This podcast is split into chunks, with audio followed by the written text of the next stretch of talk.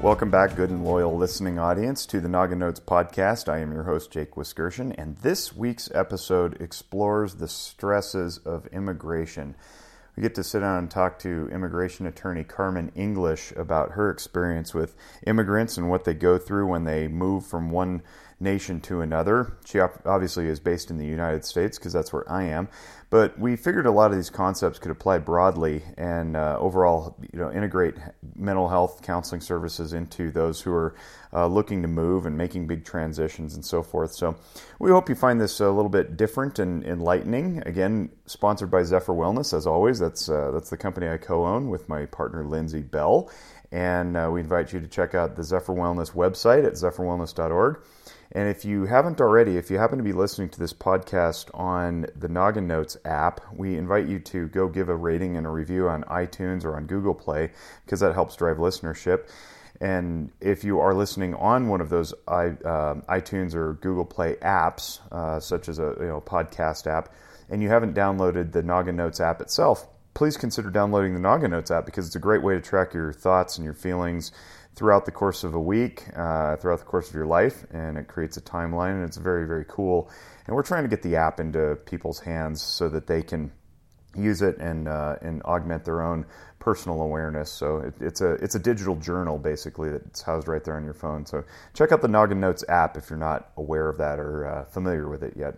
So without further delay, this is my interview with Carmen English, immigration attorney here in Reno, Nevada, in the United States and you can uh, you can explore what type of immigration stresses are out there and uh, learn a little bit about a different topic than you may normally get exposed to. I know I learned a lot, and I hope that you do also. Enjoy. Well, here we are in the Noggin Notes podcast, and I am your host, Jake Wiskerson, as alluded in the intro, because I tend to write the intros also. And I'm joined by Carmen English, who is an immigration attorney in Reno, Nevada. And she's also my, my third cousin. We should probably disclose that right True. up front, and case let, lest people wonder.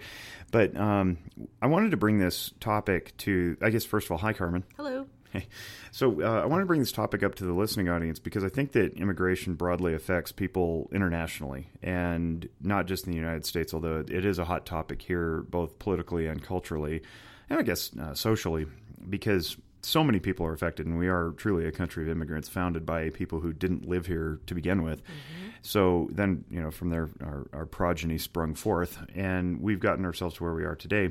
But there's a lot of stress that accompanies immigration anywhere, anytime you move, even if it's emigration with an E across uh, states within the same country, there's just stress involved. You're leaving a, a, a known situation and going to an unknown situation. And I think mm-hmm. that's a, a good broad analogy for counseling as a whole, where you're you're leaving that which you know and uh, growing into something which you don't know necessarily. So there's there's some stress that accompanies that, but specifically to immigration, I think I wanted to speak to the expert, so to, so to speak, and get some takes on how we can help people who might be listening to this alleviate some of that stress. And um, I'll, I'll shut up and let Carmen introduce herself. How long have you been practicing, by the way? I have been practicing law for 10 years, and I've been doing immigration exclusively for five. Okay, so in those five years that you've been practicing immigration, you've seen a lot of stuff. But I want to go back to the the five years pre- preceding that. What were you doing, and why did you switch? I was doing a couple different areas. Um, I originally started with estate planning. I really liked the idea of being able to plan ahead in people's lives, especially for potential unknowns. Uh, so I worked for an excuse me an estate planning firm for a while. Uh, switched over to do some litigation. Tried that out for a while, and it was okay, but a very contentious atmosphere. Doesn't really suit my personality type. It's very exhausting, from what I gather. It is, and every day you're fighting with somebody. Mm-hmm. Um, and so one day I was in a conversation with a member of the Council of the State Bar, and he said to me, "You know." Immigration is a really huge need here in Nevada, and there's just not enough people doing it. There's a couple of guys out there who are doing immigration law, but it's kind of a niche field people don't really know it that well, and the guys that are doing it are close to retirement. So if you're looking for a field, then I would recommend checking that out. And when you got recruited, I kind of did. I kind of did, and it's funny because I was born in Switzerland. I'm a dual national, so I'm a citizen of two countries, and when he said that, it just kind of clicked into place for me. Like, of course, of course, this is what I need to do. You were born in Switzerland, but you also lived a great deal of time in Alabama, which in and of itself is uh, somewhat of its own country. It's its own country, indeed, indeed. Uh, but my dad was born here in Reno, and he fixed the papers for me when I was five days old. So I was mm. very, very lucky. I got what's called a um, certificate of birth abroad, which is basically that I was considered a U.S. citizen at birth, but just not in the U.S. Let's jump right from the uh, frying pan into the fire there. And there are a lot of people uh, in question right now who were not, uh, you know, born uh, on the other side of the border and were born here. They are considered citizens for, for all intent and purpose. But then there's this big, giant pool of people who are in big question mark right now and in a big political embattlement in the United States. Speak to what's going on with that. Well, there's a couple things going on. I mean, obviously, this administration is unfortunately very anti immigration. Um, we've seen it in a lot of different forms. Jeff Sessions has recently made some the announcements. The U.S. Attorney General, for those of you listening internationally. Correct. Uh, made some announcements making adjustments to asylum. So now, uh, if you are coming to the U.S. and you are seeking asylum, you can no longer claim it based on domestic violence or gang violence. And Obviously, the Central South American countries are experiencing a lot of gang violence. That's a big reason why there is such an influx of people coming mm. and truly and legitimately seeking asylum. And so, him making the statement that that is no longer a qualifying factor is really kind of devastating to all of those families that are trying to get away from all of that danger. Yeah, we want to make this podcast or this particular episode not about the politics of the thing because we could debate that ad nauseum. Mm-hmm. We want to make this about the stress of the thing. So, uh, picture in your mind your family is enduring ongoing violence around you day and night. I mean, I don't know that too many people in America are exposed to the Latin American uh, atrocities. I think we hear a lot about the Middle Eastern atrocities because mm-hmm. it's the, it's the hot topic du jour. Uh, so, picture, I guess we'll just use that as an example because it tends to be in people's forefront. Uh, you got bombs going off. You got you got people killing each other. You got warring factions, and your family's just trying to make it in whatever profession you're trying to make it and you can't because um, things are being blown up and people are uh, getting killed. So you decide, you know, at the Uni- United States kind of has its act together for all intent and purposes. We're, we're going to escape to there uh, because they're safer. Uh, they have a police force that works. They have a government that's responsive. I mean, criticisms aside of all those things, uh, generally we are safer than wherever you're fleeing. Otherwise, you just stay wherever you are. So picture these people with their children in tow, ages you know zero to whatever and um, and they get to our border, and then what? Well, things are changing. Mm. Um, one of the things I just want to mention is that specifically what's going on with the gang violence, and this is what makes what's happening at our border right now so tragic, is that oftentimes the gangs will recruit children. Um, they will harass them, they'll stalk them, they'll show up at their schools or come to their homes, and they'll say basically, "We need you to be our drug runner." This sounds like. Uh Central Africa or uh, or the Middle East, mm-hmm. even with ISIS recruiting. Mm-hmm. Absolutely, and the families. I mean, they they try to escape as best they can, but unfortunately, the gangs know where they live, and in some of the worst situations, they will take a child and make an example out of him, and basically kill him, hang him up in the streets, and say, "Hey, if you guys don't do our our drug business for us, this is what happens to you." So you've got these families who, that ultimately are trying to protect their kids. That's why they're fleeing they come to the border and they're wanting to ask for asylum. Well, what's happening at the border right now is the administration has decided to purposely um, uh, separate families. Okay, there's family separation going on, which is what's that mean? Oh gosh, it's terrible. It's they're they're taking the parents and separating them from the children. So the children are being processed separately, oftentimes in separate facilities from the parents, which is extremely disturbing because the children have already gone through enough trauma mm-hmm. um, with the, the situation of things at home, with trying to make the journey, which in and of itself is its own dangerous thing. And now they get to the border of a country that is supposed to stand for, you know, give me, you're tired, you're weak, you're poor, everything the Statute mm-hmm. of Liberty says. And instead, they're getting ripped apart from their parents. Um, I believe there was a report that came out that ICE had lost somewhere around 1,100 children. They don't know Wow. where they are in their facilities. They've lost track of them, which is completely unacceptable. So that kicks it. Uh, and, and again, we of course we, we want to have compassion for children. We're, I, I invite you to watch the judgmental language because you know unacceptable. It, it, to my ears, absolutely is true. It's absolutely unacceptable. But there may be some people listening who go, well, you know. There are people across time who stood in their country and fought for their, you know, freedom and whatnot, and they stood up to the gangs with, you know, sticks and rocks. And so we don't want to go there. We don't want to necessarily say, you know, how bad it is. We know it's bad. It's, we shouldn't be treating humans this way. But from a mental health standpoint, uh, I, as a professional, are seeing these people who are stalled inevitably or maybe not but inevitably we'll just pretend that they all eventually make it through even though they're compartmentalized they make it through well now you've got fractured families who have to reunify and that in and of itself is very challenging because working in this profession as long as I have, I've seen uh, families domestically in the United States who get fractured simply through parents' choice to abuse drugs or commit crimes, and they get sent off to in, you know be incarcerated or whatever, while the children fall into social services hands, and that is traumatizing. So to hear that the that the federal government is doing that intentionally, we don't know why. We're not going to speculate as to why because I'm sure there's reasons on both sides, and we can judge those later but they're separating them. And we know that separation in and of itself causes trauma. And trauma begets um, poor, poor behavior and all sorts of things. It's bad productivity, it's lack of concentration, it affects physical health, all of which, of course, cause a drain on the system overall uh, into which uh, these folks are, are pouring because.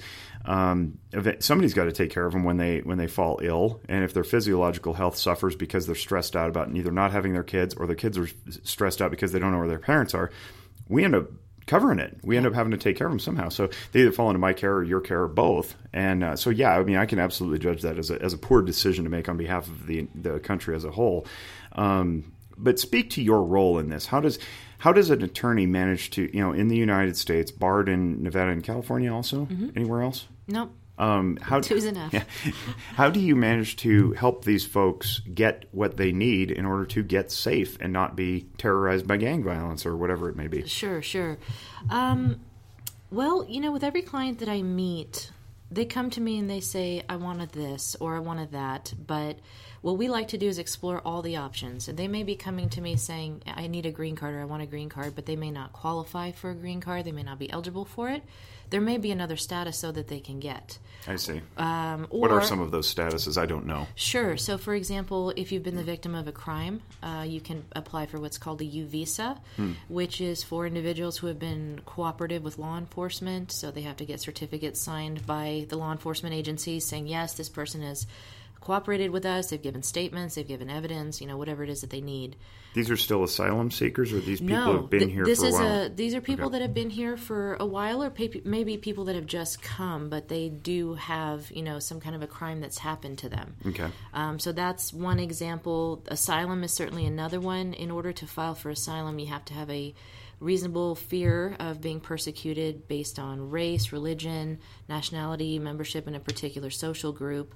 Now, And the if I may interrupt, what I guess what's up in debate now is the, the definition of what's reasonable, right? Because there's people in our country who say that's not reasonable that you're being persecuted by violent gangs. Well, and this is where the attorney role is especially important because oftentimes when people are fleeing the country, they don't have a lot of documentation or proof with them. I Right, they left it behind. Exactly. They're literally running here with the clothes on their back. Mm-hmm. So it's our job as the advocates to try and build the case and support the arguments with either information that we can get our our hands on. You know, sometimes we can find news articles talking about what's been going on in the region or um, trying to get a hold of family members that are still in the country that may be able to get a police report or a death certificate or something evidencing what has gone on. Um, things that oftentimes the clients, you know, there's a language barrier, there's an education barrier, and a general just misunderstanding of how the system goes. Um, Our system, you mean? Yes, our system, and not only that, but dealing with just the emotional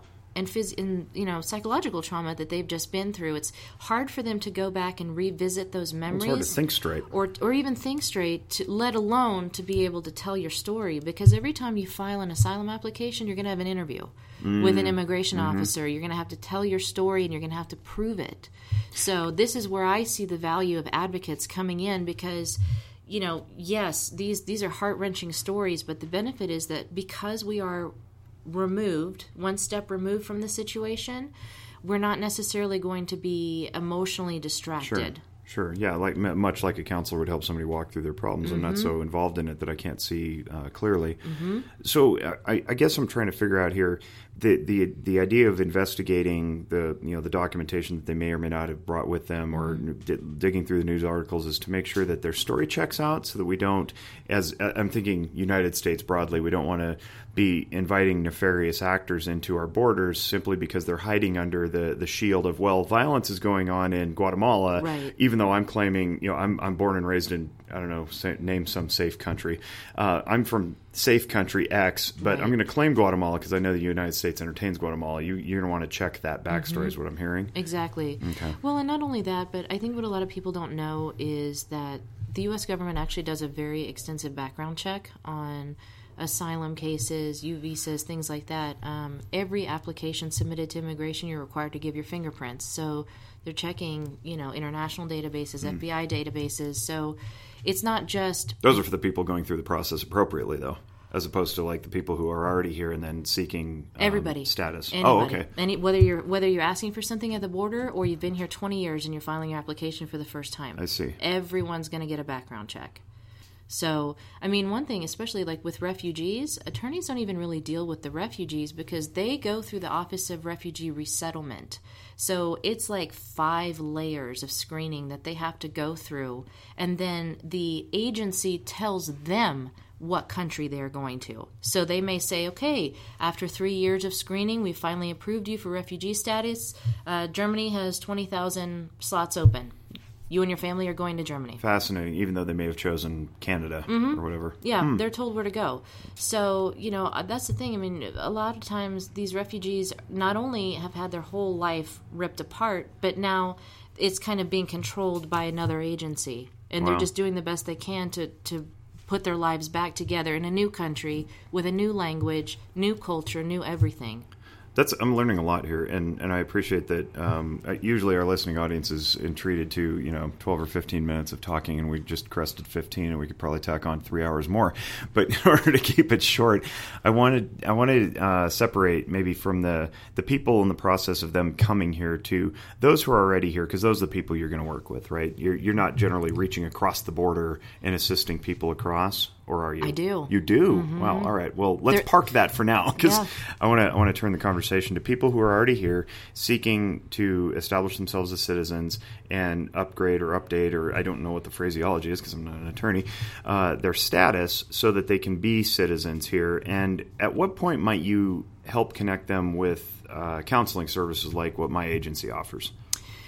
Well, um, there are frequently circumstances where, well, I wouldn't say frequently, that's not fair.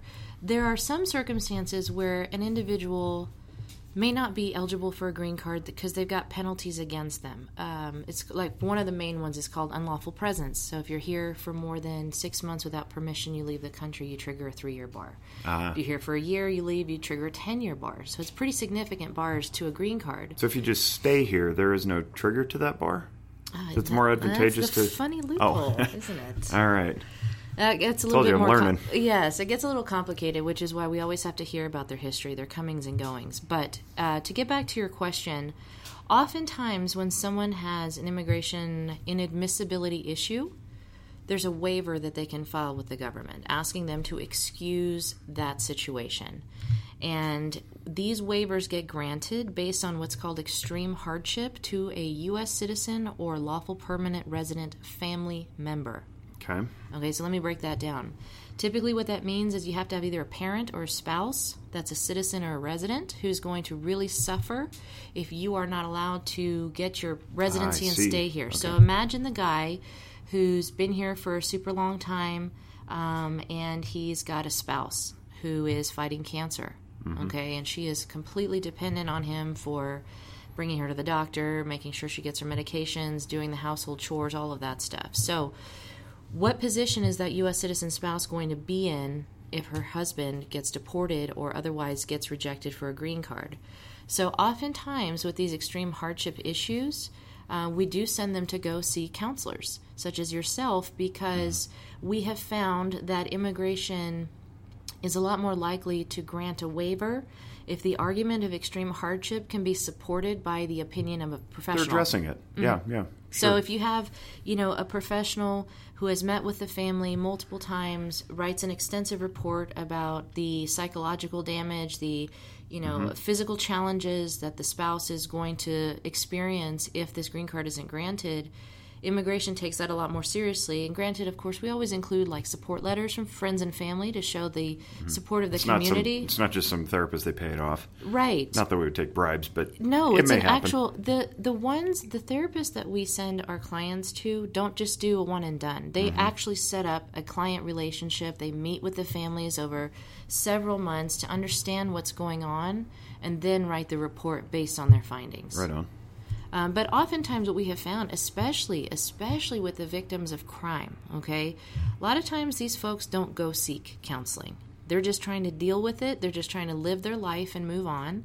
And so, what I have found is to send them to a psychologist to say, "Hey, you know, I, I, it would really be helpful to use the reports to be able to to to back up the arguments that you're making, but also you need to get some help." Because yeah. this is a very serious thing that you've gone through you know clients one of the things that we have to discuss is how it's affected them and they'll say you know i can't sleep I have one lady who is she was attacked at her work, so she's now afraid to leave her house. I mean, these are these are very serious and real psychological yeah, real, issues. Real post traumatic stress disorder. Exactly, and that's and that's where the help of a professional comes in. And for the listening audience, uh, if you may be going, well, yeah, that's individual. It's not individual. Uh, the, the psychological distress of an individual absolutely has a ripple effect. And mm-hmm. if you mm-hmm. can, if you don't know the ripple effect, picture a perfectly still pond and then throwing a pebble into the center of it, the ripples will ripple out eventually all the way to shore, even though the pebble only struck one part of the pond. So to say that this is confined to the individual is not true. That individual, the lady who was attacked at work, for example, because I've dealt a lot with people who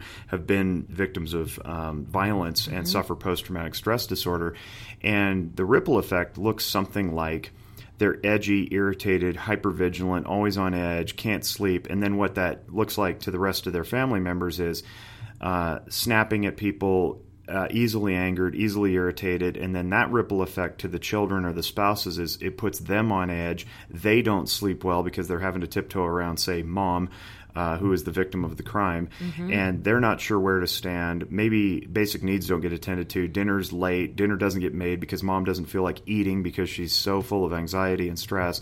And then the children, because they're stressed out, can't focus in school. School grades drop, and so it absolutely ripples out into society. Maybe they become edgy and irritated at school. They become bullying, and then it's my children or your children who get bullied by the kid whose parent was attacked at work and that's how the ripple effect permeates through society. This is not this is not fantasy. This is not us fluffing up our professions. This is simply stating that the stress endured by an individual absolutely impacts everybody else around that individual, and that's what systemic thinking does. It is, is it tells us that we are not confined to our little silos as individuals walking the planet, but we have interactions with one another. So when we talk about immigration, it, you know, I think that the knee jerk rea- response is to say, well, you know, let those people deal with whatever they want in their own countries, and, and then they'll figure it out, like we did during the Revolutionary War, right? Harumph, harumph, go mm-hmm. America, and that's not at all how it is. I mean, they're already here largely, or they're knocking at our door.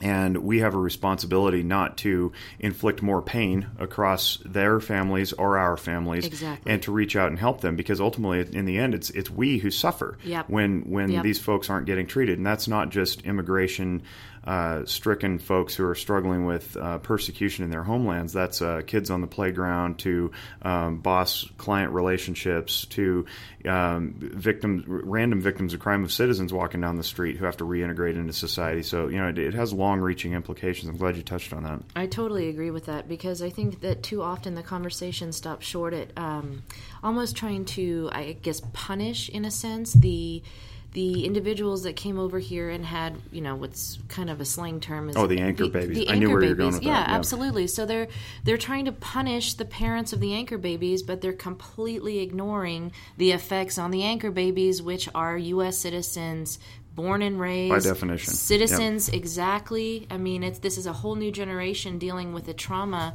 and how is that going to instill any more confidence in our government when it's their parents that are being persecuted Well, and I and I think that that psychologically, what it does to our culture is that it, it creates this us versus them mentality, right? Mm-hmm. Us, the the quote unquote the legitimate citizens, and then them, the illegitimate citizens. If I can use some really pejorative language and very strong language to separate the two, so that we get into this us versus them battle, and, and what us versus them does, and I've I've spoken on this in a few different capacities, it dehumanizes people, Yes. so that I no longer have to care about these folks as human beings. Exactly. I can just look at them as them or the other, and now I don't have to interga- engage with them or interact with them. But um, if we do that, what ends up happening, and we'll take it back to the us versus them dichotomy. Me, my people, us, the ones on this side, quote unquote, uh, who are the legitimate citizens, will say, we end up suffering the ills uh, that are experienced by the them because they interact with us in schools, in the marketplace, in the community. Um, we, we have transactional relationships, we have harmonious relationships, we have all these relationships everywhere, and there is no us versus them, especially not in a world that's so well connected as ours is anymore. And so, wouldn't it be nice if we could all just drop the act of us versus them and say, we, we as human beings are, you know, are supposed to be operating in symbiotic connectivity. We should be helping each other because ultimately what benefits you benefits me because we all elevate. And that's not some page out of Marxism where, you know, everybody's equal except for these people over here who are just a little more equal because they control the resources. Um, but but it's to say human to human, we all should care about one another. And yes, there are rules and yes, there are boundaries and yes, there are limits that we should all respect and those can be clearly laid out front. But when those don't apply or when we find loopholes, now what do we do? What are we just going to like ignore folks who are already in our country and like um no, that's that's going to drag the economy down. It has impacts on education. It's you know it's it's just it's just not beneficial to anybody. And then it creates this resentment, and then the resentment turns into chaos, and the chaos turns into anger and bitterness and divisiveness, and then we end up fighting, and then we have crime and and violence and pain. And I don't mm-hmm. want any more pain. Yeah, exactly. Well, and also when we start doing things like, you know, like the separation of families that we were talking about earlier, I just I feel like we start to lose our own humanity. Yeah, And we're really falling down a slippery slope that who knows where that leads. You know, I mean, where where does it end? Death where, and destruction. Where the disregard for humanity in general, I mean, that could that can go across the board. Well, and, and simply thinking of turning humans into numbers is, Mm-hmm. is really problematic too. You go, you know, you got eleven. I don't even know what the number is. I just pulled one out. Eleven million illegals. Right. It's like what? Um, they're your neighbors. Right. Like, um, that's that's the guy that served you food earlier. that's that's the guy you're probably employing and you don't know it. There Like- are a lot of people that I that I speak to who are very very anti-immigration and get all riled up about how they came over illegally, but yet they they know one person. There's one person that either like you said it's Oh, their but he doesn't qualify. it's their neighbor, it's their, you know, it's their grocer, it's their this, it's their that, and exactly, it's the completely different attitude because now there's a face, Mm-hmm. there's a name, it's an individual that they care about. It's not just this statistic, and all of a sudden they have completely different thoughts on it. And they're saying, "Is there any way that you can get him any kind of status? Can we apply for something? Can I sponsor him?"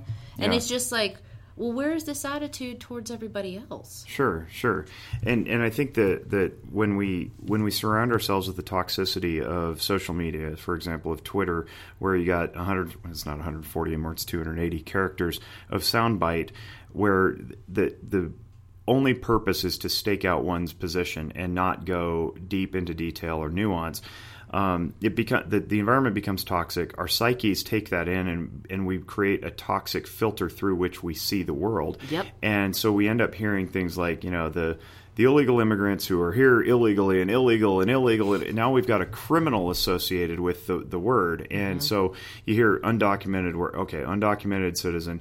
Well that's just a euphemism for illegal and illegal means crime and that means they're criminals and crims, criminals mean violence and therefore i don't want the guy who came over here a, as a refugee and is now you know settled and contributing to the economy and escaping his his homeland violence.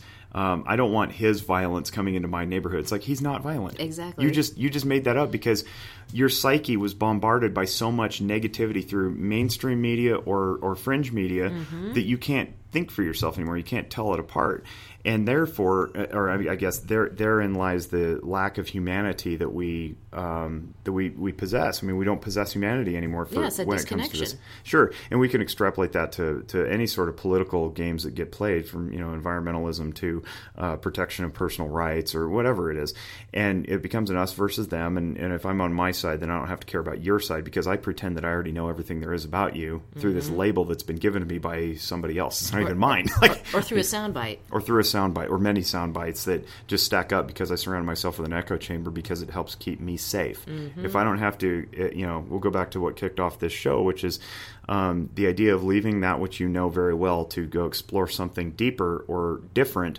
is very challenging. Simply moving one's ideas away from what you think you know best to something that you don't know is very challenging mm-hmm. and it mm-hmm. can be scary. And that fear, if not able to be tolerated, can turn into contempt, yeah. and where you're looking down on somebody else. So, yes, of course, it's scary to entertain somebody else's viewpoint. Yes, of course, it's scary to let go of what you think you know best in order to eh, embrace that which you don't know at all. Mm-hmm. And that yet is how we connect as human beings. That's how we grow as people. Exactly. If we don't question our, our thoughts and our ideas and our views, we're just going to become stagnant. Tell us uh, if, if we have some people who are um, connected to some immigrants who need some help, or um, you know how this works. You know, you have two friends, and those two friends have two friends, mm-hmm. and um, how might people get in touch with you? Give a plug for your service, of course, but then if you're thinking internationally, because we're, we're blessed enough to have this podcast be international, talk about how people might go about seeking services of competent legal counsel, and maybe you can speak a little bit to that without you know breaching your ethics and denigrating your profession, because I know there are some charlatans in your world like there are in mine. Yep. Speak to how they can pick a competent legal professional as opposed to those just masquerading as as such, only to take money. So, the biggest challenge that we have seen specifically in the field of immigration is the word notary. Because, notario. Yes. Uh, the notario in Mexico is a government official or an attorney. Um, obviously, the public notary here is someone who can verify that you are who you say you are. That's it. And that's, that's about it. Yep. So what frequently ends up happening is that individuals, um, you know, from Mexico or other such countries who have that word association, go to a public notary here because the public notary has set up a sign that says, "Hey, I do immigration forms," and so they, okay, great, that, that that's an official person. They know what they're doing. I'm going to have them do my immigration stuff. And unfortunately, a lot of times we find that these individuals may be able to fill out the forms, but they don't know the law behind it. And that is very, very critical.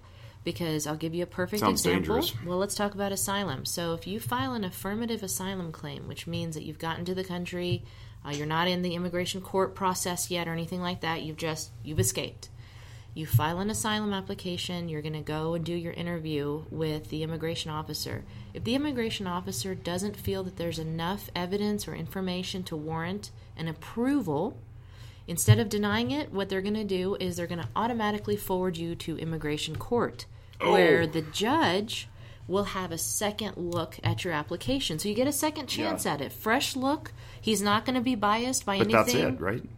If what? he doesn't, if he doesn't, oh, sorry, I'll just stop interrupting. No, it's okay. As if I know. But here's what happens. So a lot of times these notarios don't know that, or they're not doing any follow up. They're just kind of filing the forms and then they disappear. And then maybe the individual moves, they don't follow up with their application, and they don't know that their case has now been forwarded to immigration court. And so the uh, the immigration judge has the hearing. They don't show up because they didn't know and the judge orders them deported. It's called an in absentia yeah. deportation order.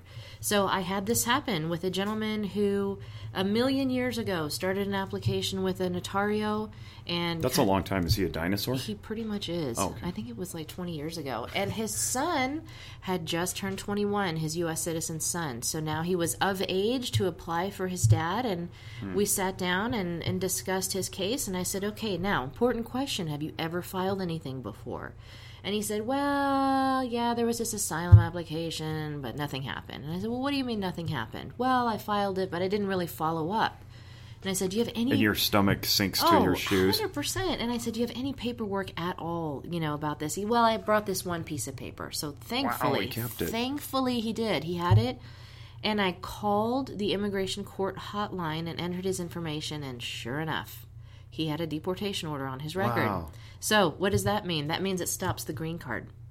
So, this is why it's so dangerous to go to a public notary as opposed to an actual immigration attorney who knows the mm-hmm. law because you want to make sure that, first of all, you're eligible for what you're applying for Yeah. and that you're going to be following through with the process because there's some very serious consequences if you don't. So, true or false, some people are purposely setting themselves up under that moniker and acting as Yes. Officials, preying on the ignorance of the, the Yes. individuals. In fact, the State Bar of California and the State Bar of Nevada have made this kind of a primary focus topic for them, especially in California because it is such a problem. It's called the unauthorized practice of law, and they are pursuing several public notaries and shutting them down because that is That's essentially good. what they're doing. It's the unauthorized practice of law. They're hang- they're holding themselves out as attorneys when they're not. Yeah, that's uh, that's something that happens in our field, but it's very very tough to pin down. At least in your field, there's bright line rules around it. Ours, you know, you can set yourself up as a life coach and basically do what's a, what amounts to counseling, but without the training, education, practice, or ethical code, Mm-hmm. and uh, actually do some harm. And in your case, you know, they, the harm is can be kicked out of the country and charged with a crime. Yeah, that's that's pretty serious. It is. It is. So if, if someone is looking, you know, if you have someone in mind that you're wanting to go talk to, you can always look them up on the state bar. So every state in the U.S. has a state bar of. So we're the State Bar of Nevada. You can do an attorney search to, first of all, it's right on the front page, make sure the person is an attorney, and also do they have any disciplinary sanctions against them? Because that's important to know too. And and I would imagine that internationally systems are set up similar, right? Probably so, yeah. Even even in Europe, we, we might have you, you know you don't have the state bar of, but you've probably got some sort of barrister association that Mm-hmm. registers legal counsel, and I, I imagine they could they could be searched as well. Absolutely. And I would say, you know, if you are if you are specifically looking for information on immigration to the US, make sure you are talking to a US attorney. Good point. yeah. Um, you know, sometimes I have people call me and say, I, I want to immigrate to Canada. How do I do that? I have no idea. I don't practice Canadian law. Right. Um, so you want to make sure that I can person- give you a map, and that is about it. that's about it. But I don't know beyond that. So yeah, you just want to make sure that you you're talking to someone who knows what's going on and what the options are. How do these people reach you? They can reach me through email, which is info, I-N-F-O, at englishlawpractice.com, or they can give us a call. We have two lines. Um, area code 775-771-0343 is the main line.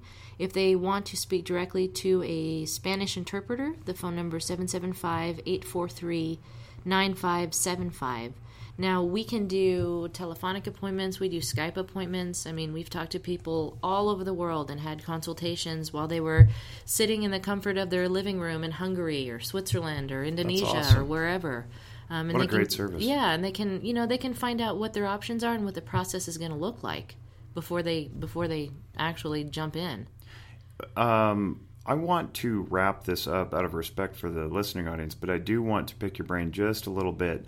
In my field, uh, I'm going to birdwalk this just a little bit. In my field, we are limited to practicing within the states in which we are licensed. So I can't do what you just described um, unless that person is uh, physically here. Because the way it's uh, interpreted is I am reaching into their space. Interesting. Yeah. So, but that doesn't uh, that doesn't apply to you apparently. No, well, immigration law is federal, so Hmm. I can I can do it anywhere. Um, but the way that it works is that typically, so if someone is in another country wanting to immigrate, nine percent of the time it's because they have a U.S. citizen family member who is petitioning on their behalf. I see. Self Okay. petitioners are very rare, Hmm. very rare. We we've done a few of them, but they're very exceptional circumstances. So the standard rule is you have to have someone, U.S. citizen or permanent resident, apply for you.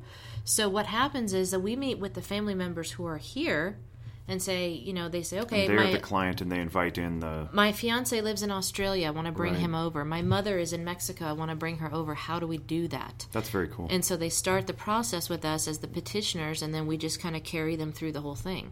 Not to turn this into a telehealth conversation because that's probably another podcast for another day, but how much of your business is done um, telephonically or telecommunicatively? That's a good question. I would say, I mean, I would say at least 50% is definitely done over big. Mm-hmm. email. Because you know it's there. So many of our clients are obviously are, are are overseas. Exactly. Um, the consular processing that we go through is all electronic. The National Visa Center does everything electronically. But, um, you know, obviously the family members that are here, we meet with them in person. Right, right.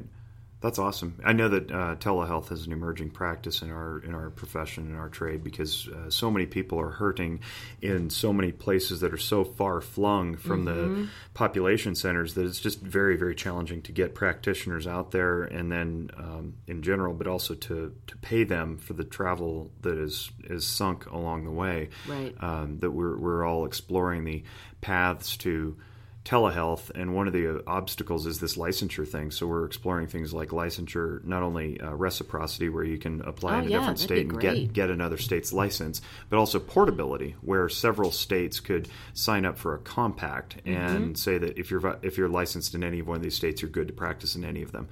And there are barriers to that, such as you know minimum standards and so forth. But uh, that that is something that I would I'd be very interested in pursuing, especially if the format is already laid out in something like law or right. medicine right. know, generally. So.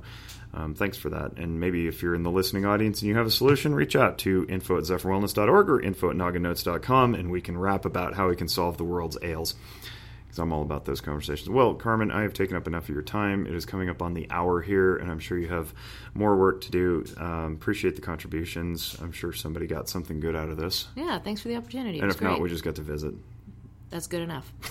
Pub- publicly to uh, to an international audience. Yeah, there you go. Well, uh, again, thanks for joining us along the way. And on behalf of the Zephyr Wellness team, we encourage your contributions to the conversation. If you have anything you want to weigh in with, um, please keep the political um, discourse, uh, you know, to a minimum. We're, we're not a politics show, uh, but keep it more geared toward the, the legal aspect or the mental health aspect. Uh, hit us up with those questions. Like I said, info at zephyrwellness.org. And on behalf of the Noggin Notes team. Um, spread spread the joy. Uh, don't keep noggin notes all to yourself. If I may rip off a colleague of mine at uh, over at Pod Therapy, uh, another good podcast if you want to listen. Don't keep it all to yourself. Share it with other people. We put this out there for free for a reason, and that reason is to help other people help themselves because it's just better to live in a whole world than a broken world. So. Um, info at nogginnotes.com if you want to catch us there. Otherwise, tune in next week for more talk in the Noggin Notes podcast. And if you haven't yet, download the app, give us a rating and review, and share that as well. Thanks, everybody, and we'll catch you again. Carmen, say goodbye. Bye, everybody.